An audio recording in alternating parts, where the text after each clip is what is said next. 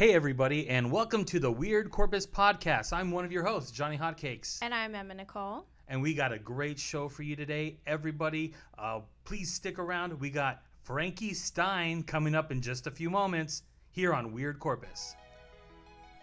You're listening to Weird Corpus. I'm one of your hosts, Johnny Hotcakes. And I'm Emma Nicole Smith. Weird Corpus Podcast talks about everything art, entertainment, and culture in Corpus Christi. And you'll get to meet all of the people that make Corpus a little bit different. Welcome to Weird Corpus. Welcome, everybody, to the Weird Corpus podcast. This is our second episode. The second one. I'm second ready. episode. Are you ready? I am So, a really quick little news bite from Weird Corpus. We're going to be taking a break on printing until it's safe for everyone to meet up again and we can enjoy Art Walk and all that stuff. So, you'll be able to enjoy our podcast in the meantime. That's right. So printing our Weird Corpus zine is on hold while businesses uh, get their, uh, you know, drive through and carry out and all that stuff. Uh, we're gonna give them a little time to to get through quarantine. Yes, and we have an incredibly special guest today. I'm excited. Are you excited? I am. I'm, I'm pumped. I'm super excited. So, this person, this individual, is a graphic designer, horror enthusiast, videographer, makeup artist, theater kid, chef, influencer, cat daddy Tupaco, and a drag entertainer. Are we missing anything, Frankie Stein? Don't forget a former plasma donator and a recovering bartender. Oh. Frankie Stein, I'm so glad you are here with us on the show. So, Weird Corpus is all about introducing people to a different side of Corpus, right? The different arts, the different types of entertainment here, different types of culture that exist here in our community. And we have so much to get through today. I'm pumped. I'm super excited that y'all have me here today. I'm really, really, really excited. I've been waiting for this for like two weeks and already had to reschedule a hurricane, Miss hell and high water. Miss Hanna tried to sabotage us. Yes, ma'am. But we're back in action. We're still alive. We're here kicking. We're here, we're queer. And we're we ain't ready going to- nowhere. No, we ain't going nowhere. so let's just get right into it. So Yes. I, I feel like at your core, like the drag entertainer is. Do you prefer drag entertainer over drag queen? You know, the attitude is queenish. Mm-hmm. the ferocity that comes with it is that sense of royalty and that untouchableness. But I think um, for tax purposes, we'll say entertainer because that invokes being well-rounded. That invokes being versatile. That invokes being um, multifaceted. That's a And I W 2 or a 1099 employee. I don't know. We should look that up. Yeah. Can- I'm Russell, usually a can you Google 1099. Okay. That's what happens, uh, boys and girls, whenever you're a freelancer and you want to be your own boss. I- I wanna- You I get wanna- labeled a 1099. I want to ask you a question real quick. So, you're a drag queen. hmm And how long have you been doing that? So I first started. Um, I was actually thinking about it yesterday. I was reflecting on it because there's a project that I'm coming up with very soon that'll come out in fall, uh, and I kind of was re-looking over kind of my journey over the last three or so years. And for me, drag technically started very, very, very young Oh, really? because it's always been for me an extension of theater, an extension of stage drama performance. And um, the first time that I can recall being in drag, quote unquote, um, I was a kid and my sister was cleaning her room, and I remember it was summertime, and it, she had all these like gorgeous like dress up clothes because my parents used to dress my sister up, literally like Selena, oh my god. and they would get her like spot on replica costumes of Selena. okay. Yes, very, Lucky very, very, very Diva. impersonator. Yes, the impersonator of Sinton, Texas. And My parents dressed me up as Yolanda, and I hated every second of it. I mean, a perm only goes so far before I it just had to that fall little apart. vest. It was like a floral vest. No. I looked ugly. Oh my god, too soon, Johnny. Sorry, go ahead. Oh my god. Well, I'm they sorry. they would dress her up, and I remember being a kid and being like, "Well, I want to get dressed up." I didn't want to get dressed up like Selena. I just wanted to get dressed up. And I remember they also had like this giant wardrobe of like 80s prom dresses that like fit kids. They were very very small. Mhm. And I remember the this one dress that, because it was like a like a I gown, but it had like ruffles. that and, was like, the Wizard of Oz like costume trunk. I'm sure. Yes, and that's the thing is that when me and when me and Ivana were kids, shout out to Ivana Lisa Hair, Riptide Salon, Yes, local, ma'am. um, my queen. When we were kids, um, that was our source of entertainment. Was we would put on like a Disney movie in the background, and we would get dressed up in anything like colchas, socks, hats, anything could be a costume girl. True. A T-shirt inside out, tucked back, scarf. that's a wig, honey. A That's a full lace front. It's the Mhm. first. wig. And literally that was our gig was that we would reenact like disney movies or horror movies or dramas or whatever we would just like we were gigging it out and there was this one particular time that my sister had given um, this black dress with gorgeous metallic silver ruffles all across the chest plate and she gave it to me and she said put it on and i was like no i was like i'm gonna get in trouble and i remember thinking like but i want to put it on and then she had like these little pair of like you know like those Dollar General shoes that are plastic. yes. They like make horrible clacking sounds. Uh huh. She had a black pair of those, and she was like, "Okay, now put these on."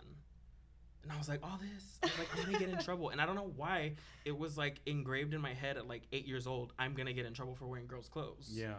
And I just remember being so scared. And I remember, um, her putting on this little karaoke system that we had, and my CD that I always had in there. I had two CDs. They're very suspect. It was either the soundtrack to Beaches Oh or the soundtrack Yeah. to The Bodyguard.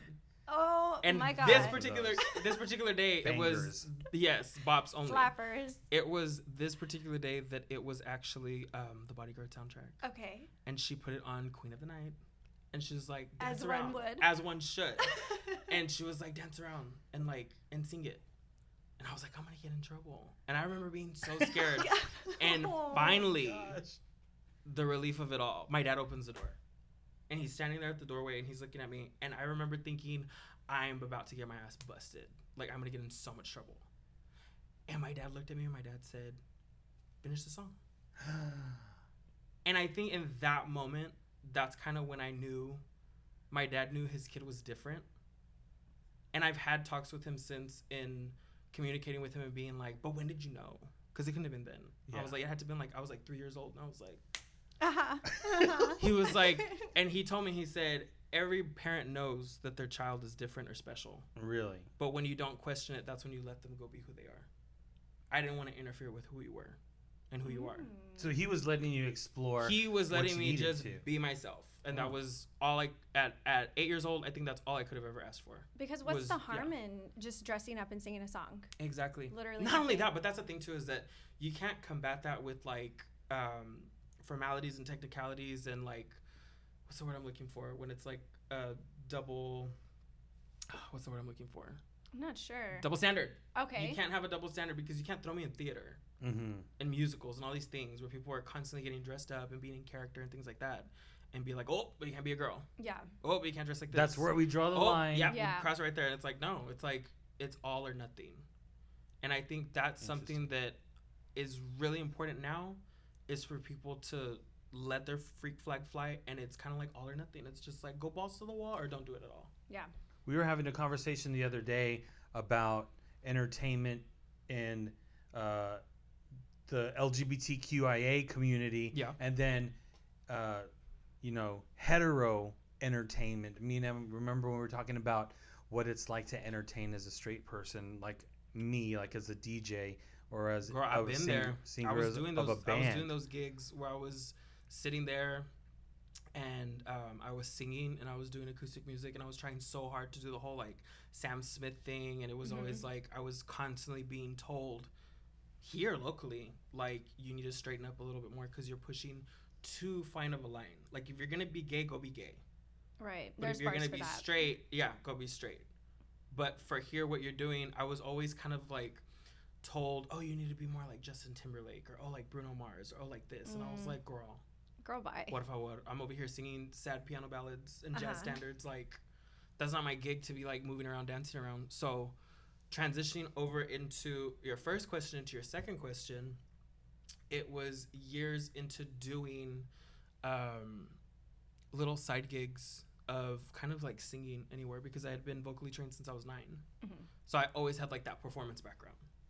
And that kind of went from like mariachi, musical theater, contemporary, things like that, singing at funerals, quinceañeras, weddings, that it was always like entertainer, like 24 7. Yeah. Like Right. that was always like a thing. And Emma had said at one time, Emma was like, because we were talking about like how things have come to recently, and I was like, well, this is not your first time at the rodeo. Right. You've been doing, you've been on stage since you were nine years old, but you've only had a persona, Right. a character, or a brand, a fully realized yeah, like a, a, a full 360 gig for the last three and a half years. Let's touch on that because one thing that I noted um, that I wanted to bring up is for me, I felt like you just started doing drag one day. And it was like literally just one day, like Frank's like, "Oh, I'm gonna do." dra- You were Lady Danger, right? Oh, Emma just clocked Candy, me. I'm- I feel like I'm on, I feel like I'm on Hey Qween right now. You, Oh. you did your research. Uh-huh. She did her research. I went through 11 years Uh-huh. of uh, Files uh, and floppy files disks. and floppy disks, tapes. Thumb drives. Yes, yes. No, but um, I felt like you just started doing drag, and it looks very effortless and very easy because it probably is for you because you were in theater for decades almost. Trained. I you're liked- you're like yeah. trained in theater, and you're just kind of zhuzhing it up a little bit. You threw some glitter, you threw some stones. I feel like that's why it looks so effortless. I feel like being able to get on stage is second nature, but I remember when I first started doing drag. Excuse me. I remember when I first started doing drag, I initially was constantly told, "Oh, well, you need to go be a singing queen." And I remember thinking, "Well, I don't want to do that because I already do that presenting as boy. Mm-hmm. why do I want to go do the same thing just dressed up? And as a singer, to be like singed and in a corset and like Mm. a wig, it's just like you're not in your element, you're not in your zone. It's not very comfortable. And the notes get higher. Yes, girl. And then you just start Higher and whispering everything. Oh. And so, um, and at that point, you're just Whitney Houston the whole thing where you just speak it all just to get through the gig. But I just that wasn't my gig. I didn't want to do that. I didn't want to be a singing queen. Not that there's anything wrong with that. I do it sometimes. Yeah. But Wait it's like I gotta ask this. I don't even know what type of different types of queens there are. Can we just get a rundown of what is the different types of drag queens? Because you're a singing queen. What else could there be? well, I don't I don't think that it's necessarily like different types of queens. I think you have different Aesthetics, for sure. aesthetics, but definitely you also have different categories of drag. Because drag goes into this huge broad spectrum. There's um I feel like as long as you're putting on your regalia and you're putting on your armor, which I like to think of drag as your armor because putting it on it helps people be their truest and most genuine self. And you have to be a warrior. Oh yeah, on you the front have lines, to be a girl. warrior. Period. Yeah. Battle for your life, Babylon. Uh huh. But I think what? Stream Chromatica. I think that um, definitely there's so many different types, and you kind of just can fall into one if you're comfortable with one, or you can do a bunch of different ones, or you can switch back and forth. You could be campy one day, glamorous, pageantry, alternative, a Mhm. little bit more horror driven, which is one of my favorite kinds. Like a Um, scarier drag queen. And not even just a scary drag queen, just something that's more on the edgy side that matches the aesthetic of your environment and your queer peers. hmm So, so- most people are gonna know the lip syncing. Uh, and not every queen lip syncs, that's the thing. And not every queen um not every queen that performs is lip syncing. Right. Some one thing that I feel like is a very underrated form of drag that yes they are considered a performance queen but one thing that i find that i feel like doesn't get enough appreciation and shout out to my girls that this is their gig are my hosts. Oh because my I feel like a host is the most crucial part because you can have a sickening cast, hmm but girl, if this if if Miss Host is wearing boots, if No, she's ma'am. bland beans, honey, I want my money back. Yeah. I'm not here for it. So I would like to shout out. I want to shout out Miss Brittany Andrews. I Brittany want to shout out Miss Desiree Brooks, Miss Mhm. Layla Brooks, um, myself, Miss Frankie Stein, Yes, Miss. Robin Valentine. All my girls who are sickening hosts out there. Am I forgetting anybody else? Oh God, I, hope I don't know, but I do want to make a comment though. So I went to my first drag show with Emma, and Was it at the Hidden Door? yeah, Of course, it has to be. yeah. and That's quintessential. the host Quintessential. was Brittany Andrews, Oof. and I have been a I've been a host before, an MC for many many events for for years At and IHOP? years. at IHOP, at, at Pizza Hut in the 80s. Oh, But seriously, Shout out Joanne for Pizza Hut. Shout out to Joanne from Pizza. the basic thing is I saw Brittany Andrews host the drag show Mm. and I was laughing so hard and at the same time I was so jealous because it was so quick-witted and Yeah. funny and absurd and hilarious and I was I was like, "Oh man, and that those is are the good." people who raised me in this crazy local drag environment. What does that mean to ha- have someone raise you? Yeah, what does it mean to have like a daughter or Mother, a mother? all those. What is that? Gigs and gags. So basically, in to quote uh, the great RuPaul Charles, uh-huh. as gay people, we get to choose our families, Very and it's true. true. It's Mhm. 100 percent true. As queer people, we get to choose our families. As disenfranchised people, we get to choose our families. Sometimes, not all of us come from a background of 100% support. So it's crucial that the people that you closely identify with, those are your chosen family. I would consider Emma a part of like my chosen family Yeah. because that's people that I found going through my tribe as I was um, coming into my own and I was coming out years ago. And in the drag world, it's a little bit more intricate and a little bit more special because that's where you have like the mother roles and the daughter roles, and oh, she's my aunt or she's my tia. And I personally, Miss Frankie Stein, I kind of just jumped into it as like a business effort. That it was gonna be a hobby, and I was like, nah, I'll just do it once in a while, make a little coin. Girl, she Uh-huh. didn't think that it was gonna be on her dual path of things that she's Took over. Yes, like Everything. everything. Yeah. And I didn't necessarily have like a drag mother. I didn't have like a last name. And I remember whenever all of us were this like group of baby queens that we all started at the same time. Mhm. It was like me, Isis Paris York, Madame Hysteria, Paris Daniels, Gemini Brooks, all all those rising stars at the time that I are now that. Full fledged entertainers. We were all like this group of people that were on the rise at the same time. Shout out to my sisters. Uh-huh. And that's the thing is that not all of us got like a mom. Not all of us got somebody that was like, "Tu eres mi hija, you're my daughter." Well, it's also And- different too. I'm sorry to interrupt, No, no, but no, it's totally. also different because it's like we have social media. That generation has social media, Yeah. so it's like you don't need a mother no. because you can learn on your phone, kind of. Not but only have that, like, but that magic though. I didn't.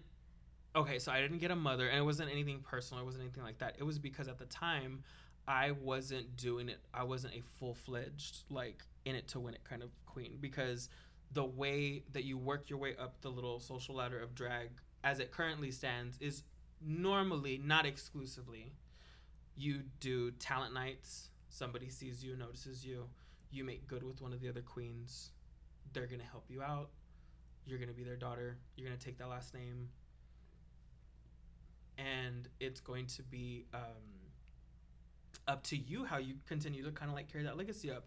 And that's when it comes into play that you start doing more talent shows you get into a newcomer pageant um, and then you start getting gigged and you start getting bookings and then you start working your way up and then over time you become a full-on entertainer where you're Yeah. just noticed by your community and for me i kind of took a completely different approach i took a holistic approach Right, a green All natural. alternative. and i Essential oils. doterra not sponsored I um I took the approach of thinking like Miss Liza Minnelli said when you find somebody me and all my quotes I know. I was live like, by Liza- qu- I live by quotes Liza Minnelli Liza quote out of nowhere. Yeah. Go ahead. I want to hear the quote. the a quick quick quick quick quick tidbit about the whole quotes thing when I was in high school my theater teacher shout out to Miss West Nixon who ha- saved my life growing up because she saw me when nobody else did and she said and told me I know you're different when you get older you'll be fine I just need you to stick it out for a little while Oof. Deep. every single day that we walked into that classroom she gave me a safe space and she gave me a queer environment that I could be myself for 45 minutes to an hour every single day And what class was this? this was theater Oh, I thought it was history. and girl was at the end of the day it was uh, economics. uh-huh, it was queer history 101 I remember every single day we were required to open up a journal and she would have a quote on the board. And it would be the most fascinating queer people ever. And you would just write it out. And I remember one day there was a Dorian Corey quote. I'll never forget it. No. yes. And I remember shit. thinking, like, when I saw Paris is Burning for the first time years later, I was like, Miss Nixon put this down one day. her mm-hmm. mind. Her mind. She's ahead of the game. She was Yes. ahead of the curve, honey. She was the queer propaganda all over the place. yes. What about Liza Minnelli quote? What was it? With Ms. Liza, I remember this quote being on there too. We would have to write quotes every single day, and you had to write what it meant to you. And the one from Liza said, "When you are, when you find somebody in life that is good at things that is greater than you, don't make enemies with them. Make them your best friend because they'll teach you everything they know." So I looked at it from the standpoint of, okay, I don't have a drag mother, but if I solicit criticism and I solicit advice and I make good and make genuine friends with all of the people in this community that are elders of mine, that are older than me, that have seen shit, been through things, done things, maybe everything that they know will rub off on me. And in turn, I'll be able to not have the validation of everybody around me, but we'll be on the same vibration. And it's like respectful. Like they built the Yeah. runway for your catwalk. So They walk so that I could run, Yeah. period. I so you give. can run in those pleasers, Yes. boots, I highs. give my full like career and I have to thank God first because only they got me to where I am today. But for him, her, they, them to put Katana Sanchez in my place, Yes, Brittany. Andrews in my place, Emma in my place, who's Ooh. not even an entertainer, but introduced me to all these people within the queer scene. Um, Honey Andrews, Mhm. Desiree, Layla, Anastasia, Alana, Aaron Davis, all these people that are like my drag aunts in one Mhm. way or another, Yeah. that they gave me little bits of advice at every gig. Even if it was something as small of a gesture as, Mija, let me fix this real quick. Uh-huh. This little bobby pin. Or you got lipstick on your teeth. Uh-huh. Or something. I'm, I was like, wait a second, do it's, it's liquid matte. Okay. I was like, wait, to, is my bobby pin but to up? not, but to not like knock me down or not be like, oh, she's a weirdo with white contacts and black lipstick and no eyebrows. Right. You know what I mean? hmm That's the easy way out to do things, and they really lifted me up. So if you got uh, all these people guiding you Yeah. and showing you the path, like where did the actual inspiration for Frankie Stein come from? Is it an, is it everybody's mixed up idea into one, or was that a creative process from within? What influences Yeah. came together to create you? Who well, that was you? that was me. That was like All you. That was 100 percent me, because where the advice and the secondary third party advice came from Right. was from having no knowledge of how the business worked, and how bookings worked, and how gigs worked, and how yeah I was in theater and I knew how to work a stage, but how do I work this stage? How do I work this stage? How do I uh, navigate through the differences of performing at a nightclub versus a bar? Right. very very very small intricate things that i seem to find very important and when it came to the aesthetic of finding oh well what is Frankie Stein going to be like emma called me out a while ago it used to be lady danger and that was literally a name that i had came up with named partly after a lipstick from mac because i was Mhm. fresh off of working for mac cosmetics shout out to them and the other part was from lady gaga and lady gaga has always been a huge muse of inspiration with anything that's like queer artistry adjacent for me. Mhm. And it was never that I wanted to go out and be a Gaga impersonator. I just wanted to have that confidence. And I always remember this one image of her in her concert at Madison Square Garden where she's standing there and she's wearing a latex PVC bathing suit and she's wearing fishnets and these like thigh high Giuseppe Zanotti boots. Full laced up, all the way gigged out with a lace front.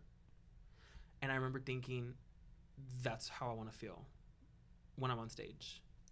And when I got cast in the Rocky Horror Show at Aurora Arts, Oh yeah. that was the first taste I ever got of that moment and feeling like that. And I remember thinking, how could I extend this without doing the same show every year? Because it only came like once a year. Right. And How it was can I make this forever? Yes, and the, I I think another subconscious influence was the fact that that show is very like dark humored. It's very like edgy. It's very gothy, contemporary, very like Victoria Renaissance meets pop culture. Right. And Rocky Horror is also another huge vessel into people finding themselves. It, was, it certainly was for me. Mhm. And getting to play Riff Raff one year and then Frank-N-Furter the next year. That embodiment of being Frank-N-Furter, I just remember always having that connotation with that character and then my name. And then always wanting to carry it over into a namesake. And then I remember thinking, I was like, well, Lady Danger will be fine because it was just going to be this one little lip sync, ba- lip sync battle contest. that I ended up winning. Was it Sanctuary? It I think I was It was at. Sanctuary. Mm-hmm. It was, and I remember it was Jaden Daniels. Shout out to Jaden. Um, lip sync battle, and you only had a minute and twenty seconds to perform. And girl, she went all out. I was like, this is the only time I'm ever gonna do drag, like, Yeah. I'm gonna make a full ass mix. So I made like this whole mix. Yeah, no, imagine me doing the most a minute and twenty second mix. I literally managed to get a monologue of Lady Gaga's The Countess from American Horror Story, Okay. and then part of the song Aura from ARTPOP, and then Teeth is how we ended it out. And I won. And I felt so kind of like crappy because I was only there doing it because my friend wanted the money and wanted to win the contest. And you stole and I- all the and- money. And, I painted them and I I did them up and they were so like excited. They're like, I'm finally gonna do drag. And then they're Uh-huh. like, Will you do it with me? And I was like, Ooh. Are you sure? I was like, I Uh-huh. mm, I don't know. It's so you me." won, took all the money, and then got everybody Whataburger afterwards, Right. right? Did you at least get them like did Taco you at Bell least get them? or? Oh my, He- Frank, your face tells me that you just took that money and ran. Damn. Oh my. Fifty dollars is a lot of money. And back then, she was a broke ass queen. She had bills to pay. Right. Emma knows my phone used to be off back in the day a I lot. remember that. It's not. It's still on. Honey, it's been on for like years now. Hey, so Doesn't that count. was It's a go phone. that was like a big accomplishment at the time. Yeah. And it was So- like a huge it was this huge thing that I felt a sense of like, okay, maybe I do belong in this environment. Maybe I do belong in this scene. So can you tell me what the the Frankie Stein aesthetic is? Because I know your journey, right? I want to know what is what do you what is it? What do you look like? What is the what is the point? I've always liked this saying from Rocky Horror, unconventional conventionalists. And that's how I see myself as a drag entertainer. Okay. Is it's like I was explaining to somebody the other day because they're like, What's your vibe? And I'm like 1990s big hair, big makeup, big boobs, snatched waist, big ass, big thighs, silhouette, big, big, big, big, big, big, big hair. Memory foam the house. Yeah, memory from the House, uh, This is like sponsored by Serta, Uh huh. and combining that with just a little bit of vamp, a little bit of so it. like Cher. Uh, yeah, like Cher, Dark Lady, like like, sure. Elvira, Uh-huh. Raven from uh from the drag scene. Um, Mhm. That's so I- Raven, Raven. no. Oh, sorry. We're both No, no, like, no, no. mm. Mm-mm. Nope.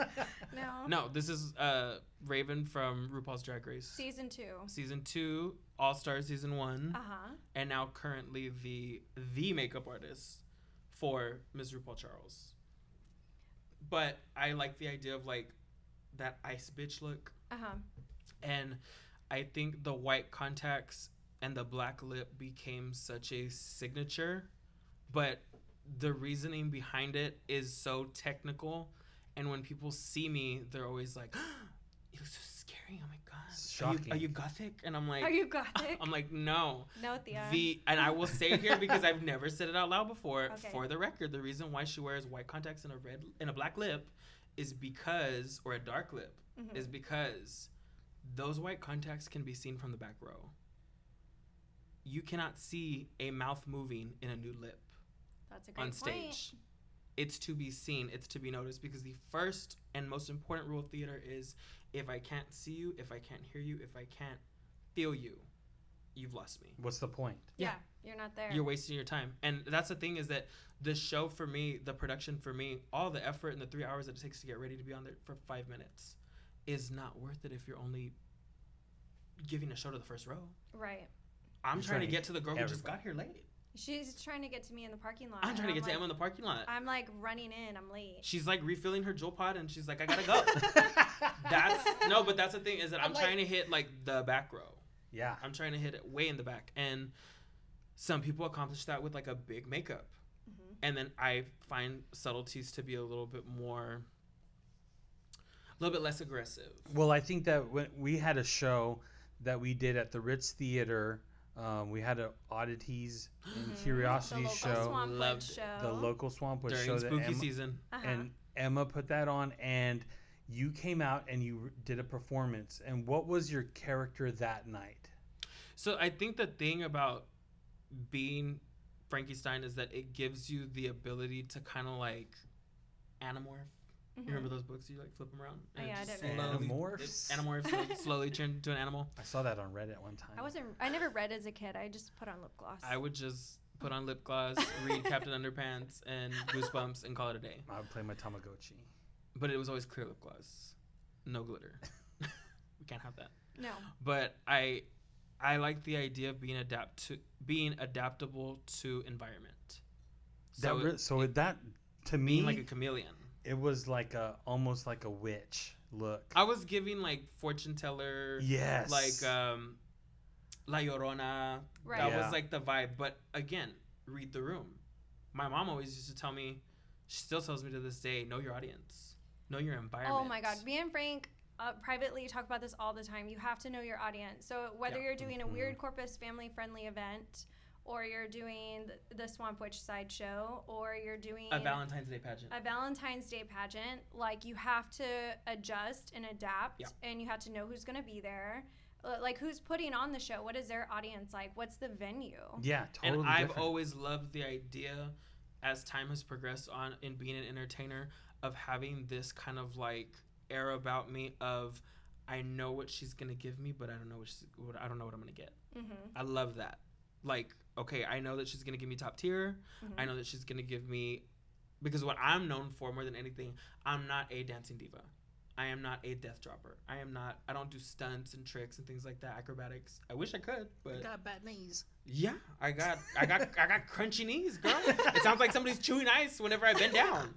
The But Sonic ice, that good ice. yes, that powdery ice. But the thing is, is that for me, it's always been about the performance, the theatricality, the drama. So I like to tell a story. Well, that story is going to have to hold on for just a moment. So we're going to take a quick break and we'll be back with more Weird Cor- Corpus podcast. Ladies and gentlemen, we'll be back with Frankie Stein. Don't go anywhere. Is right. Be sure to check out www.rightoncorpus.com.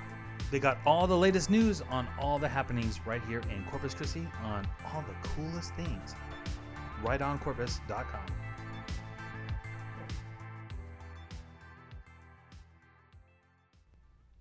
Welcome back, everybody, to the Weird Corpus podcast. Johnny and I are here with Frankie Stein. I love you, Frankie Stein. I love you more, John Hopkins. I'm your biggest fan. Oh, Oh, oh, Well, is that that's Cool no, it, that's great. Uh huh. Yeah. Okay. No, it's fine. It's fine. so? You think you're the biggest fan? is that Actually- what I, this is? I'm a, I should have a trivia, a set of trivia questions. See who knows me the best. But Uh huh. we're No, not we're not going to do that today. Not today. But okay, so we talked about some of your accomplishments, like very, very briefly, The and journey. the stuff early from your drag career. But I know that you've accomplished so much since then. I want to get into it. So I want to talk about like Miss Corpus Christi Sweetheart, you playing Ooh. with pageants, Yeah.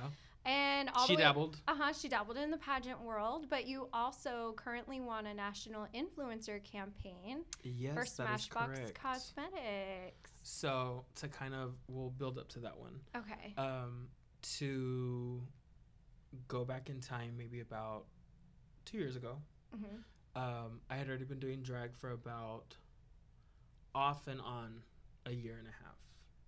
And my drag birthday is on Halloween, no surprise. Uh huh. And Halloween 2018 is actually my drag birthday.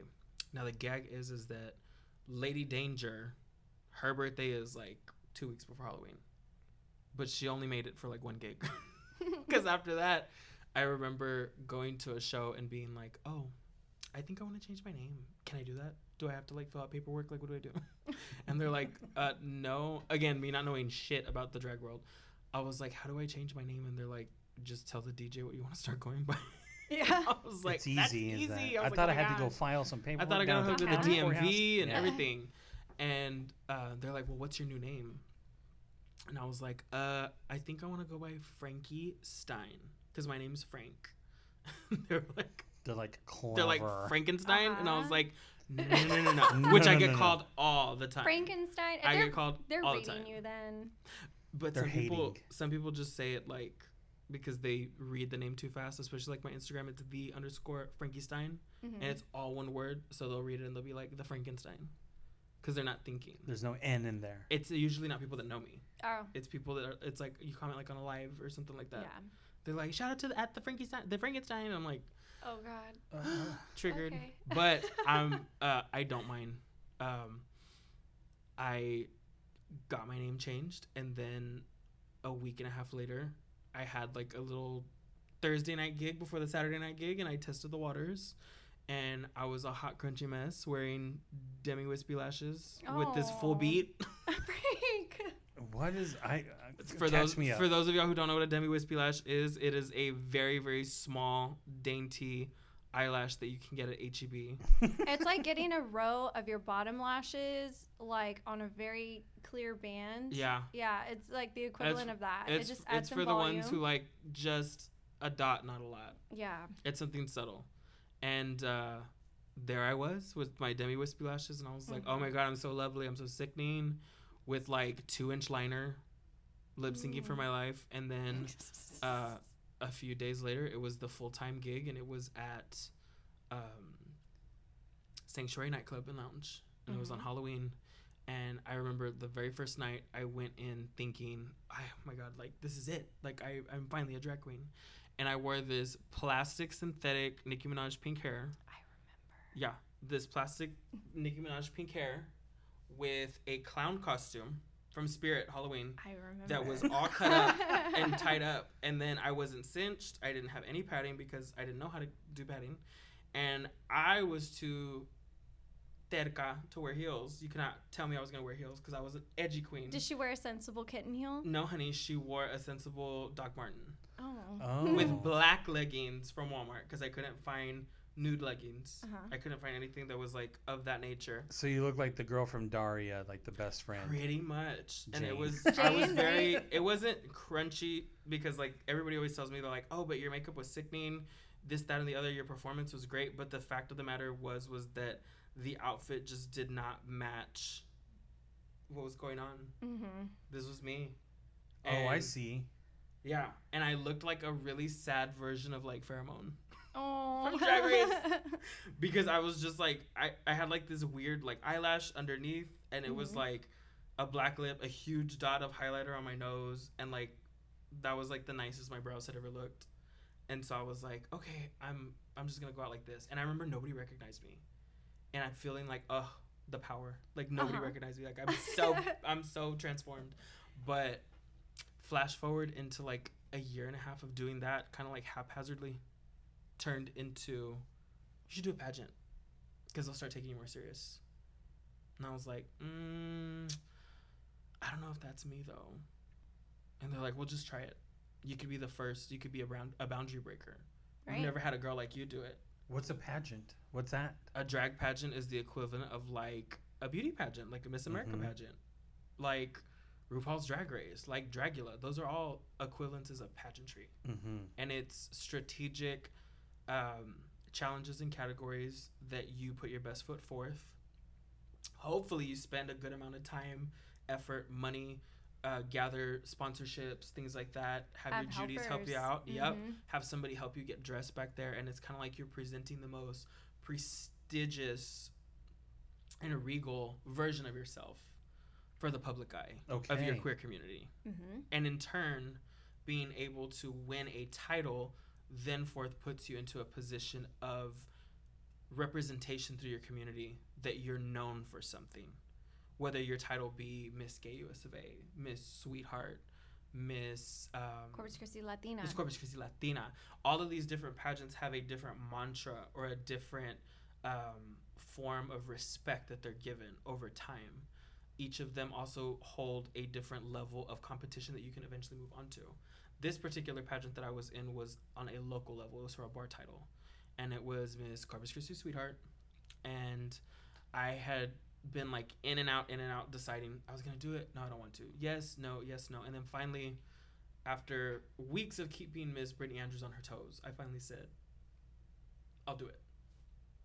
I'm all in. Because my mindset has always been from then to now, if I do something, I'm all in. Like, I'm here to win. Yeah. I'm very competitive. My close people, no. I don't play when it comes to competition. You're gonna go all out. Oh, yes. I will go balls to the wall. And I will use every trick, resource that I have in the bag to win fair and square, to show the girls what's up, and to, if I'm going to come, I'm going to come hard. So it's like, bitches beware. and I'm a very nice person by nature. I'm a Uh-huh. ve- I, I feel like I am in turn like sweetheart for life. I Uh-huh. feel like I am a very docile person. I feel like I'm a very nice person, kind person. But when it comes to competition, honey, I'm not there to mess around. We're here to win. Yeah, we're I'm not, not here to wasting play. time. No, I'm not here to play games. Wow. Uh-huh. And I'm not here to play the game either. I will follow the rules and win just as hard. And I, I don't think that a lot of people realize that you can win a pageant like that. You can be fair and square, and sometimes it is the most talented person will take it home. And in this particular, you know, situation of doing Miss Sweetheart, I was able to showcase myself front and center with a dramatic um, performance interpretation. I was doing a tribute to Miss Erica Andrews, rest in peace, and it was a Joan Crawford. Um, oh my gosh, who's the one who sings the song? It was Joan Crawford and uh, Shirley Bassey, Mhm. and it was "This Is My Life," and it was all chopped and cut and split. It was chopped and screwed to Nice. the. Uh-huh, it was chopped and screwed to and the monologue stylings of Faye Dunaway in "Mommy Dearest," where she's in the boardroom scene. Which, to those of you at home, that's how I feel right now. I feel like Miss Joan Crawford in the Uh-huh. Pepsi Uh-huh. boardroom with this long table, and I'm like, don't fuck with me, fellas. But I think that um, Did you just tongue clack at us? it's my uh, my pop. tongue is wooden, so when it hits That's- my teeth, it it was cracks. so loud. Uh-huh. um, I definitely think that that pageant helped me become very well rounded. That was the learning curve. That right was there. the learning curve. That right was there. Throwing was- in the deep end it of the was pool. it was kind of like tossing all of your ego and what you think or thought you know out the window and trusting the betterment knowledge of others to help form you and shape you into the best version of you without having to compromise your aesthetic because i'm still me and i was still me throughout the entire process i was a refined version of myself. And i finally arrived into a place where not that i don't need that help anymore. We can all learn on a daily basis but that i don't need some i don't need the training wheels no more. I paid my dues in that sense. Now it's time to pay my dues into my next journey. You know what i mean? Mm-hmm. so that's kind of how i see it is it was like drag queen 101 and i loved every second of it i'm not gonna sit here and say it wasn't hard. I'll never forget the first the first day of miss sweetheart i was in the dressing room crying to katana and being like i can't do this. I don't think this was for me. Like i made a mistake. She's like girl you better get it together. Yeah. she was like everybody's counting on you. But i remember telling her and nathan paris like i don't think this is for me. This is too much. When they read me the calendar of all the dates that I was gonna have to do things and appear places, and I was gonna have to have this kind of performance, and I was gonna have to do this, and it was almost like I didn't realize they weren't asking me to do anything other than just be myself. I was giving myself all that unnecessary pressure because I was looking at it from a standpoint of that performance was so iconic, the next one has to be 10 times better. Mm. And it doesn't. It just has to be as good as the last one you did. Don't and let if them you see want you slip, though, right? Yeah. You want to maintain that level. Yes, and I think the follow up performance that I had for that one was during Miss Latina as a special guest. That was my La Llorona performance. Oh, that was so much fun, because that's where I really was able to like tell a story, and that's where um, the inspiration led into the next performance after that, which was for the Weird Corpus. Because I don't do those like where it's like a full on theater production. I don't do those every single time.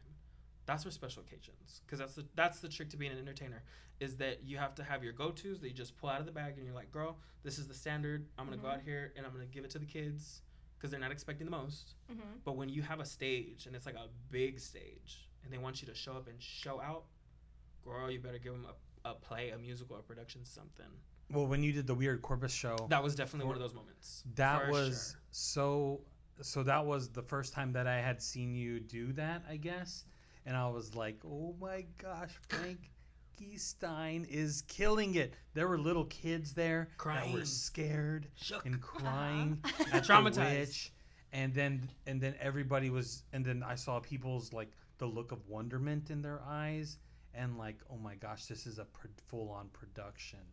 In an abandoned theater, the vibe. Yeah, you know what so I that mean? was Just a that was the. Swamp Witch sideshow, but Yeah. you also did the Weird Corpus launch party, and you had all the Oh. Bejewel. yeah, Yeah. That was, and that was right before we got to coronavirus. which Oh, was no. which was for me where if because I came to this really really really scary pivotal point that I had to decide am I going to just stop drag right here and then eventually in a year, 2 years, however long it is, pick up right where I left off or am I going to allow this to limit my creativity and am I going to just stay stuck in this spot or am I going to move and change my trajectory? And I had to because I was going crazy. Girl, after two weeks of no makeup and no wig, I was like, oh my God, I'm done forever. And then I was like, no. Nobody's gonna remember me. uh-huh. I was like, they're going to hate me after this. But that launch party, ciao, iconic. Iconic moment was when um, you got all those dollar bills. Like Miss Bad Romance, she pulled that one out of the Uh-huh. bag and she said, let It me feed the kids to close out the show. it was literally raining money. These girl, can I talk about what that was? Yeah, Oh, I mean, okay. if you want, Well, so the story goes, um, the legend. the legend of the hidden temple. the, the legend. this- It's like uh, the Midnight Society from uh, Are You Afraid of the Dark? It's like the Mhm. tale of the hundred dollar bills, um, hundred one dollar bills. I had yet to have a moment in my career that I got the honor of having a money toss, and I'll never forget. I saw Alana Davis do it one time at Sanctuary, and she just had like a rack of bills in her hand, and she effortlessly just like laid across the stage and went, and it just rained money everywhere. And I remember my jaw was on the floor, and I was like, one day I'm gonna get to do that, and it never happened for like two years. Oh, and then, unsuspectingly enough, we're here at this show. It's time to close out the show. yeah. Emma had given me that closing spot, which I was so thankful for because I love to close out a show uh-huh. and I was there in my sequin blazer, my little cami top, my, my little leotard. she has stepped up her costume since coronavirus, ladies and gentlemen. That's all I'm gonna say. Yeah, Um, it's fine. My little gray shake and go cramp Uh-huh. that's been retired since I've gifted The it to another synthetic? queen. Uh-huh. Yes, and also um, my thigh high pleasers, which are like that's every drag queen's go to. Yeah. a, a thigh high patent ple- a patent leather pleaser, and I'm doing bad romance, and it's a crowd of like how many people? Oh, a lot. How many? It was a fat crowd. Fifty people there. It was like we'll say 200 Okay. roughly. I think it was low- 150 is like the low end. It was Yeah. up there. it It was fluctuated all night. and everybody was so like already like hyped from the evening that everybody kind of like cultivated together and like gathered not just on the dance floor but also like going up into the staircase. Everybody so wanted like to see. coming down that's the thing is that i was like oh i'm gonna have time to like have the show. I'll come down the staircase. When i get to the bottom they'll start the music whatever. No honey. I was starting the show like upstairs. The little and Yeah. then came down and it was like by the time i got to the bottom of the staircase i already had a wad of money in my hand and i was like oh this is gonna be sickening Uh-huh. I was like, bitch, I am you so already ready for this. knew. I was like, ooh, I gotta, I gotta give it to them right now, cause they came for a show, mama, and I Uh-huh. can't, I can't just be giving them watermelon cantaloupe. Like this is bad romance. I gotta give them Super Bowl, bitch. Like I gotta turn it out. And I remember I got downstairs, and I just kind of like, not blanked out, but I just got lost in it. And those are the moments that I live for with drag. When you kind of like black out in the best way possible, because you get so lost in I've it, been and there. your heart is racing, and you're just like, you're just, excuse my language, you're just fucking doing it. And it's like you get lost in the magic of being on stage. It's not about having that wad of money in your hand. It's not about having people admiring you. It's about having the whole room by the balls and making sure that every person that's in there loses touch with their crappy reality for a second. Oh, you you have no idea when that money went in the air, the room was a riot. It And that's the a thing is that I I'm doing my number. I already had like a fair amount of cash in my hand, and I was like, okay, I need to put this somewhere. And then all of a sudden, these four ladies are straight ahead of me. Each of them are holding up a thing of like a wad of bills, and I was like, "Girl," I was all, I, I thought, I thought, I'll be right there, I thought, be right there, I'll be right I gotta go. I gotta go. So I just went, and just sh- shimmied on over, and then each of them were like, "Here, this is for you." And I was like, "Oh my god!" I was like, "A blessing," because I need to pay my phone bill. I was like, "Wow, Cricket look at God." Cricket Wireless, T-Mobile. They're hitting you They up. never stop working for you. and I, I just, I was like, "Thank you, thank you, thank you, thank you." And then I went, and it was like already at like the climax of the song, and I was like, "Girl, let's throw this money." And I just remember looking at Emma, and Emma's Yeah. like, "Oh, this is knew. gonna pop off." Like, oh my And she just, it was, the, it was that part of the bridge where she's like, "Watch out, bad romance." Boom. And I remember I just threw the money in the air. Yeah. I didn't even know how much it was gonna be. And when I saw it, I was like, "Oh my god!" And the entire Bay Jewel was just like, "Wow." It was insane. I had to watch the video replay from that. Somebody snapped it. I think it was Kylie Cooper. Oh, she, She, got like snapped the it and perfect sent it. video. And out to Kylie. the crowd, the camera's shaking, the crowd is going wild, and I was like, "Oh my!" I just remember looking at. Emma and Katana and seeing them like freak out, and I was like, "Oh my good god, this I- was amazing." I've known you for a few years, and I think that was the moment for me where I got it. Yeah. It clicked in my head. That's where it clicked for me, girl. Really? That's where I finally felt like me and Emma have always had this terminology that we've had from other people of this sense of arrival. Right. where you've arrived, where you're you're here at the party, you're doing the damn thing. You're to be only taken seriously from here on out. You're you've earned the respect that you will be given for forthon. That it's not anything of like you walk around acting like your shit don't stink, or you walk around acting like you're higher than other people. But I I felt like in that moment that I arrived. Yeah.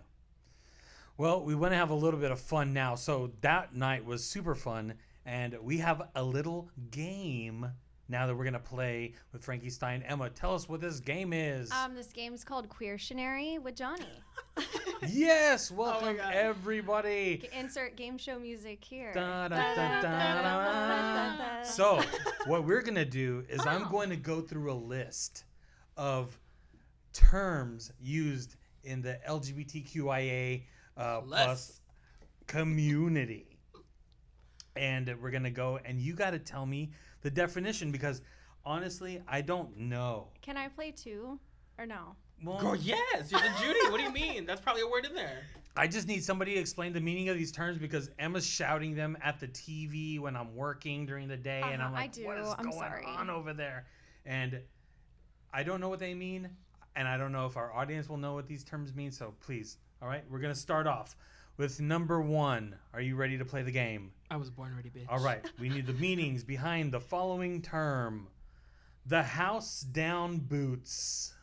what is that? already House starting already starting very strong Is this a good starting point? This is a jump off. well the thing is is that that can even be broken down into like levels of severity much like a lot of like cunning Right. linguistics that are gay lexicon and, and terminology but i will say that there is like the house down What and is then the house down boots is like the plus plus version We that's still like the haven't deluxe that's like the sour cream and Baked extra potato. that's Yeah. added on there yeah Okay. for no additional charge All it's just Well, extra. that's nice of them. uh, the house down boots is kind of like a signifier of it was so full circle. It was complete. It was everything. It was Absolute. absolute. It was flawless. It was perfect. It was just like and it can be the great thing about gay language queer language is that it can be personified into absolutely anything.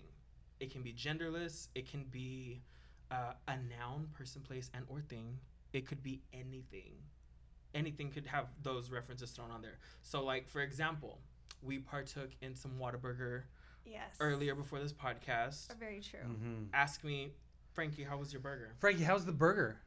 my just a burger was flawless the house down boots my Whataburger was the house down it was like everything it was so good the house down. Does that? I guess it stems from brought the house down, or like bringing the house like down. bringing down the house like bringing down the house. I feel like it could us it could possibly have its roots in like a like ninety percent of queer culture Yes. uh, in ballroom. yes To because have a the house, house, to be a part of a house. yes. It's a group of people. It's your chosen family and entertainers. there's also little subcategories of like all these words so like for me i don't i very rarely say in my everyday talk the house down or the house down boots i'll say down all the time And we know what it means. yes and i'm like Yeah. down and that's like the quick way of saying all that other But stuff But what's boots? Or just then? boots. It's What just is like- boots? what is boots? Why boots? I'm Um, wondering. and boots can be like it's just like an explanation like of agreement and it, it might be so far-fetched because it has nothing to do with like a physical pair of boots but it's just like me and Emma being like, ooh, you know what sounds good? Hacienda vieja. Boots. bitch, period. so it's like It's I- the equivalent of how we say like period. Or it's Yeah. like, bitch. Like end of it all. Right Yeah. there. Like that's it. That's yes, it. it is. Let's go on to the next term. The next term is fish. And what does it mean to serve tilapia on a platter? So fish is a semi-controversial, semi-controversial term.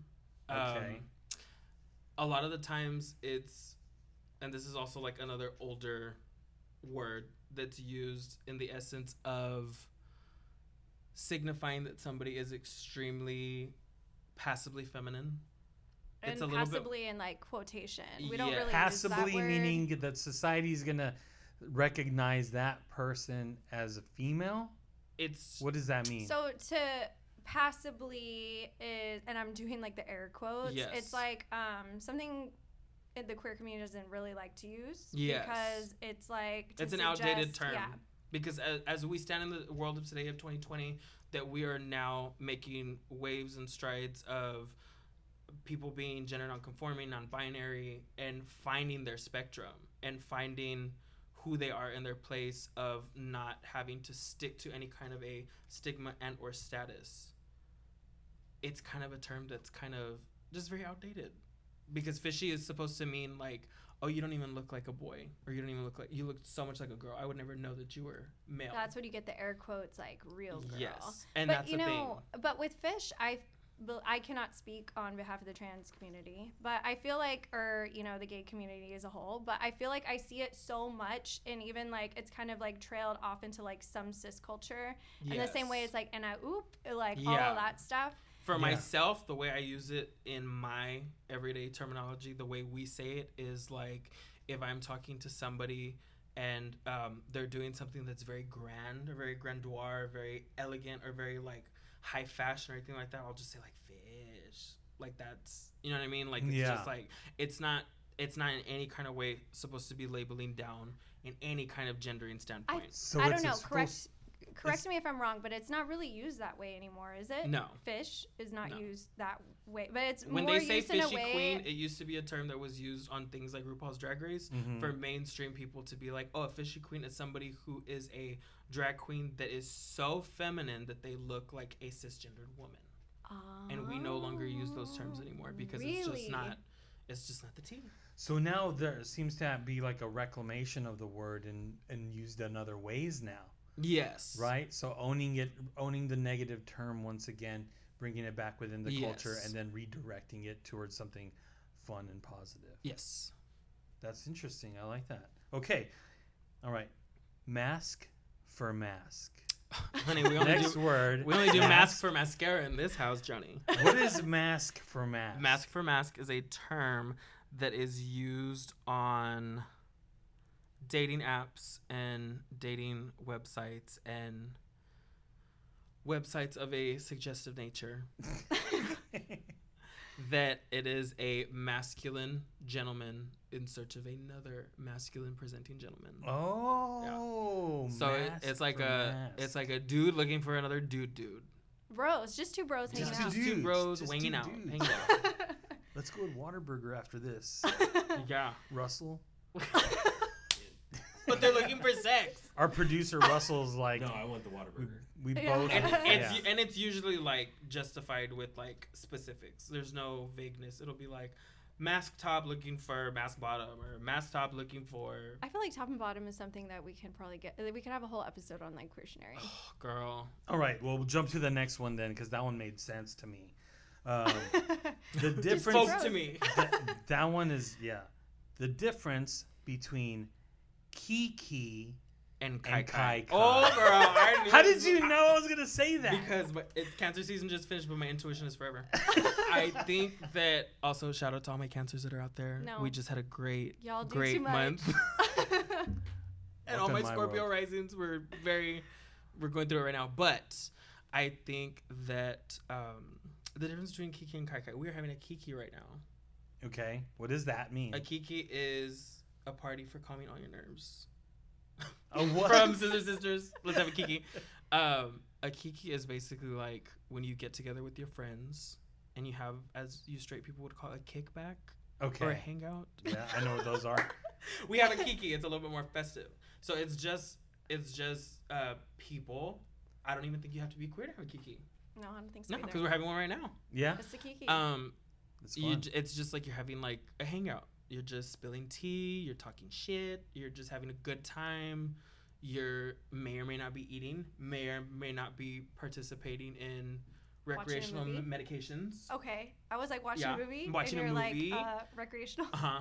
You may or may not be passing a peace pipe, girl. I don't know, but a kiki nonetheless. Now a kai kai. What's a kai Girl, kai? it takes one A and one A to change it into a whole new thing. So with a kai kai, kai kai would be if you were a drag queen and Russell was a drag queen and y'all went to go have mask for mask Whataburger. so that's It's two drag queens having sex. That's what it is. Oh, yeah, It's a kai kai. That's when one drag queen and another drag queen Consummate Get have together. a lesbian moment Okay, and they consummate their friendship. crowns and they have sex. In or They, out of uh, drag. I don't know. I don't How judge. do I put this? Uh, they uh, e- eat the taco, burritos. Every, Mexican food- breakfast. I'm gonna tell you right is now, Mexican food is out of the question if I'm gonna be in drag. I'll tell you right now. Why you can't have it? So there's no Taco eat- Bell going to go. it's in drag. after. Okay. After. When the corset comes off, that's when you can order the That's crunch wrap. whenever you just unzip Uh-huh. and go. Ugh, you When little. you open up the can of Grand's biscuits. I'm so I am so scared to like have to use the bathroom in full drag. Yeah. I won't even eat cinnamon twists. Not even Not cinnamon, even cinnamon twist. twists. Fried about- pasta. What about Fiesta potatoes? Cheesy Fiesta Girl, potatoes. I ain't eating nothing covered in cheese, not in drag. She just puts one Pringles on her tongue and lets it dissolve. The one time, Ooh, the the one Pringles time I had food in drag, Emma was there. and a and it- button just bing bong bing bong. No, and it was because I wasn't cinched and I wasn't padded. I was just in like we were at Taqueria Jalisco and inside in a booth, right? no, no, no. I'm talking about San Antonio In at San Madhouse. That's right. Emma ordered this sickening plate of uh, Mozzarella mozzarella, sticks. sticks. and she was like, "Fuck it, let's eat." And I was like, "I guess," because I had already performed, but I was like, "Ooh, I'm gonna be bloated," and that's my biggest fear is always that my stomach issues are gonna bite back. Mm. That's why I'm kind of like, mm. And mozzarella sticks are just the "Oh tip yeah." of the iceberg like, when it "Eh, comes to stomach no." issues. Well, I want to jump ahead real quick to the, our last word. Oh God, I'm so right, sorry. and is going to segue into our next segment. So, this is uh, what is a Judy, and what is tea? Well, my Judy's sitting here with me today. A Judy is um, that is a gay term that we use for somebody who is our good friend. It can trace all the way back to how gay homosexual men were referred to as one another back in the day, in the times of like the underground world of the 40s and 50s in Los Angeles, in um, New York, in different areas of the world where a signifier for one gay man to another because it was so incredibly difficult to be yourself back then, no matter your social stature or occupation. Um, they typically wore either a red poppy on their lapel or a red handkerchief, and it was to signify that you were a friend of Dorothy, and that's how they would refer to each other: is "Are you a friend of Dorothy?" And it was in reference to Judy Garland in The Wizard of Oz. Mm. Which girl, you think I'm obsessed with Joan Crawford? I am Uh-huh. obsessed with Judy Garland. I if you haven't seen Renee. Zellweger play Judy, You were reading that trailer for Oh. Filth in my house. and it was in so my good. home, and we broke bread. Yeah, it was so good. The movie was so good. Really? It was, and it was beautifully tragic. And I've always had a huge admiration for Miss Judy Garland in all aspects. But that term then carries over into being like my good Judy, We're gonna have to and have it's your it in- best friend. We're gonna have the whole episode. We could have a whole episode on the history of these terms and phrases. That sounds awesome. And tea to close it out, tea is what we spill. Tea and the best person that ever kind of like laid out the term tea for me. Because tea in itself could be an entire 26 character alphabet. It can. A hundred percent. Just like the word bitch. Because you could be like, bitch, bitch, bitch. And then It, it, they all mean something different. It's the same word. Tea can be like, what's the tea? What's, What's, your, tea? What's tea? Which is my favorite. yeah. And then, do you have any tea? What's her tea? And another word that goes on top of that one that goes into it, cute. Anything can be cute. hmm Girl, what's tea? How was dinner? She was cute. Who'd you go with? My Judy. What did y'all do? We just had a kiki. a, well, just like segue into like a whole sentence. So here, th- so let's go segue once again. Yes, give I me the need tea, Johnny. top three Oh. places in Corpus to kiki with your Judies. Period. I'm ready for this one. All right, top three. Okay, we're gonna Let's do number it. three, two, and then number one. Let's do okay, so number three, I'm gonna have to say, uh, when she's safe, the hidden door, because that's my home bar, That's a fun place. and it's and I don't care what kind of day you're having. If you go to the hidden door on a night that either Brittany or Layla's hosting and somebody has a show going on, or even the people from TRE are having a show, if anybody has that stage set on fire, your day will be changed in an instant. I don't care what shit was going on before you walked through that door. You As will a- leave the hidden door feeling like you got a, a Gale hug. As a straight guy going to the hidden door the first time ever with Emma, uh, and I'm just totally not in my element, just thrown in the middle of the deep end of the pool, I had a riot of Yeah. a time. It was so funny and hilarious, and Brittany Andrews made me laugh so hard that night. It changed my it cha- changed so much for my own mental growth in how I interact with the LGBTQIA plus community. Right? That was the that was the that was totally awesome. And I have straight friends all the time, or even gay friends too, that'll be like, "Oh yeah, we went to this bar, and it's a straight bar," and I'm like, "What did y'all do?" and they're like, "What do you mean?" They're like, "Oh, we drank," and I was like, "That's all." That's it. That's not fun. Like, what do you do at a straight bar? And I used to perform at straight bars back in the day. I used to sing. I used to do little gigs and gags. you listen to music. Yeah, I was like, I don't even drink. Fun fact, to all the listeners, I've been sober for six years, but I'm like, what do you do at a straight bar?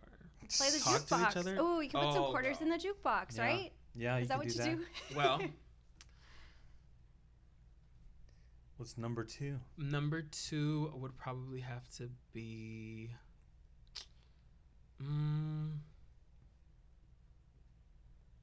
Come on, Bright. I want to say. I know what you're gonna say. Just say it. Okay, I'm gonna throw it out there, even though I haven't been there in a really long time. Okay. Hacienda Vieja. yes, Vieja. The Vieja on Gollihar is like Gollihar the Mexican Staples. restaurant. They have the best breakfast, Yes. the best brunch, Mhm. the best dinner. Mm-hmm. Back when I used to drink the most bomb margaritas, two is enough and you're good. Good. The best tacos, the best asada in Corpus Christi. And- Anytime, Really? anytime Period. of day, anytime you go, it's Yeah. fire. And uh, it doesn't matter. Ooh, actually, you know what? I Gotta take it get back. there. The asada sickening. The aguachiles camarones, the hot shrimp. Oh my god, so good. I'm going. We And gotta go. The best breakfast platos ever, and the best the- menudo. Like we're going. It's it. Period. That's that's the hot spot of Kiki. Yeah. I'm down. My last place, I would say the best place to kiki with your Judies is on Everhart Street, and it is a Riptide Salon. Uh huh. Plug for my sis, for my sister Ivana Elisa Reina. Uh huh. Um, I've never seen a more welcoming environment that accepts people of every creed, color, orientation, belief, and background. That people f- go in there feeling either shy or timid and walk out feeling absolutely sickening and lovely. And I think that um, if you want to get your hair done, you want to go to a color bar, go see Miss Ivana over there, and she will give you a nice little kiki because she loves to have people just sit and vibe and hang out in her shop. Well, thank you for sitting in on uh, another uh, awesome rendition of top three places to Kiki and Uh-huh. Judy with Johnny Hotcakes and Nicole I would have said FY. I would have said FYE, but it's been closed since. Oh so yeah. So we're gonna move right along. Emma, what's next? We have an important thing coming up. Yeah. So um, we have some questions to ask you that'll maybe help other people. nice. So, um, cl- coming out of the closet's no easy transition. We know Nope. that. Um, living your truth. Do you have any advice for individuals um, who are maybe a little scared, a little nervous to come out and live their truth? I think one thing that I could probably say that would probably be words of advice to myself in that point in time that could also resonate with other people is possibly take your time because regardless of whatever time you do choose to arrive you're going to be welcomed with open arms and you're going to meet people that in a million years you would never think would be brought into your path that are really going to change the entire trajectory of how you see the human experience and how you see the ideas of family and love and acceptance. You will go through moments in life where you will feel like you have never laughed so hard or cried so hard or felt so loved and compassionate when you finally find your significant other if that's your thing there's going to be parts in coming out in your journey where you're going to feel like you are hitting every single wall that life throws at you and that you can't get past it. But i am just here to sit with people in my chosen family to be able to say to whoever is listening to this right now that you are born exactly the way you're supposed to be. And there's absolutely nothing wrong with you off about you you are not too much and you are just enough all the same Do you have any advice to aspiring drag entertainers? don't do it i'm just kidding Don't compete with no me. no no no no to anybody who well that's the thing is that i don't ever see people as my competition i see them as my equal Thank you. and i feel like if i can if i can spit any shit truth on this mic today honey it's that there is room for all of us to eat And uh, your only competition is, Is who you were yesterday. Yes, I said that the other day. The only competition that I find with myself is who I was yesterday and being better than that person. But as for the people who sit before me, the people who break bread with me, those are not my competitors. Those are my allies. Those are the people that we're here for each other to lift each other up. So take that same sense into that same question. If you want to start doing drag, never stop learning. Never stop being never be afraid to keep learning more, to change things up. Just because you start something doesn't mean you have to be stuck to it forever. Last question from me. Totally. So, how can a person that's cisgendered, a straight person, be a better ally to the LGBTQIA plus community? What can we do to be better at being an ally for folks in the community? I will say this you can do everything in your power to constantly be quote unquote supportive. You can do everything in your power to be an ally, quote unquote. But much like I've told somebody in my family before, the best way that you can help queer people, especially within your small circle of your family, of your acquaintances, of your colleagues, of your coworkers, the people that you see on a daily basis that know you and who you are. It's not going to be how you treat them, it is going to be how they see you treat other queer people. That is what is going to resonate the hardest. Because I had I had somebody in my family once ask me, they said, um, how can I show compassion towards this person that I think that they might be a part of the LGBT community and they haven't discovered that about themselves? And I told her, I said, it's going to be how you treat other people that that person's going to see and recognize and remember for the rest of your life, for the rest of their life. And it's going to make it so easy where you don't constantly have to feel like you have to tiptoe around everything. Another great person that taught me so much about educating myself was Miss Katana Sanchez Yes, ma'am. a phenomenal trans advocate, beautiful trans woman, and a stunning, like, show stopping entertainer. and my best friend. And one of my good Judies. But Miss Katana always said, don't ever be afraid to ask questions. The antithesis of ignorance is education. Educate yourself. If you have questions about something, don't be afraid to ask. The worst thing that you can do is assume. Or just not educate yourself and be stuck in your ways. The fact that so many people who have maybe made very poor choices towards the LGBT community or they had mixed thoughts or whatever, what have you, in the past, now is your time to kind of like reclaim that truth. It's never too late to sit at the table and kiki. hmm It's never too late to get your shit together at all. Just don't be afraid to ask questions. And I will guarantee you 100% that this environment, when you find yourself immersed in queer culture, it's so much fun. And it's so beautiful. And it's so vibrant. And it's so full of life. Thank you so much. Thank you for having me. Frankie Stein, we part of this. loved you on this. This was awesome. God. you did such a great job too. Thank you. And congratulations again on your national influencer campaign for Smashbox Cosmetics. That was huge. Are you going to be all over Ulta, Sephora, all of that? So, I, given our certain circumstances of COVID 19, okay. Uh, it won't be anything like that. I'm not gonna touch too too much on it. Okay. But I will say I have been authorized to like talk about this part. Um, with the campaign, I will be creating very very very special content for Smashbox Cosmetics Oh my god. that will be uh, coming out via Facebook and Instagram this Halloween. That's all I'm gonna say. I want to make a real quick note before we get out of here. So, you won a competition Yes. to take place and throw you into this wor- new world. yeah. I watched you compete because Emma was making a huge deal in the living room. She's like, Frank's going on. He's gonna compete. I was like, Johnny, get on. You had to spam his name. You have to go. You have to. It's the Instagram live. You gotta go. So we watched you perform. right next to each Ex- other. I'll tell you. I'll, Ugh. I want to tell the audience what it was. Frankie Stein performed on Instagram Live a show that was being hosted by a makeup guru. Who is this makeup guru? Um, just to like run it down quickly because I know y'all, I know y'all are on a time crunch, but I know that um, I was asked if I wanted to do and be a part of this contest, and it was for, um, it was a collaboration between two cosmetic brands that I love and respect very much. Artist Couture, which is a uh, influencer-based brand out of Los Angeles. They are in Burbank. They're absolutely amazing, and that is uh, their founder is Angel Merino MacDaddy. Absolutely amazing person who's taught me so much about makeup and makeup artistry through his content and his videos throughout the years.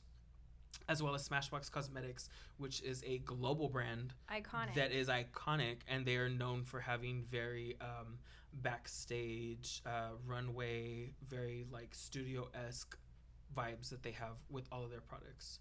And a lot of their products are great for stage. So them coming together they formulated this contest that was going to be a search for the next drag cover shot superstar.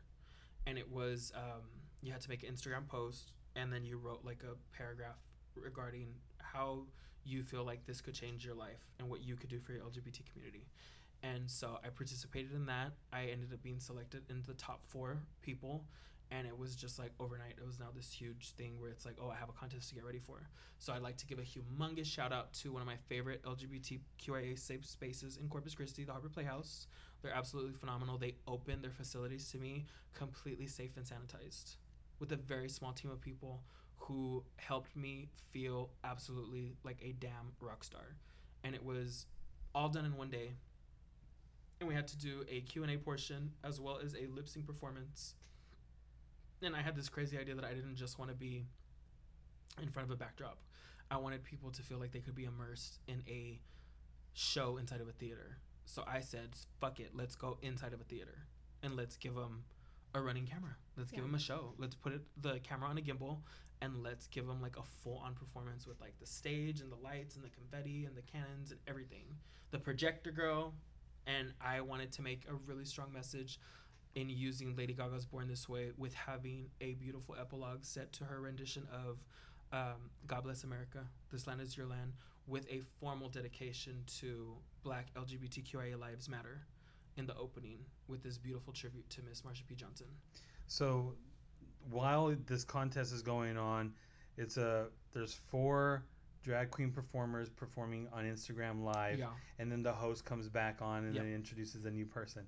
So when you went, went on the screen, Emma was screaming in the living room like, "Oh my god!" And you know what was crazy? That was an amazing. If, if I, where can people see this? Is it even available? YouTube, Actually, right? yeah, it's not on YouTube. If you go on uh, at Mac Daddy's Instagram and you go to his IGTV, it's there. I'll It was so. in a little Crazy. after after show gig. I'll show Emma and Johnny the like logistics of how like it went down.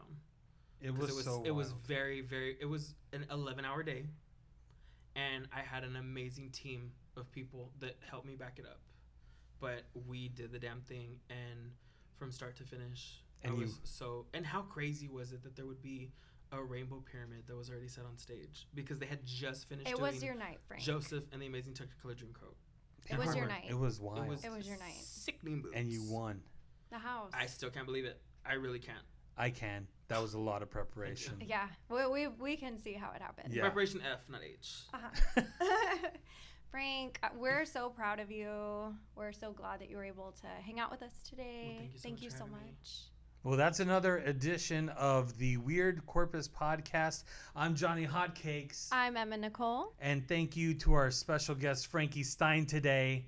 We're going to see y'all in the next time. Keep it tuned to the Weird Corpus podcast. bye-bye Bye.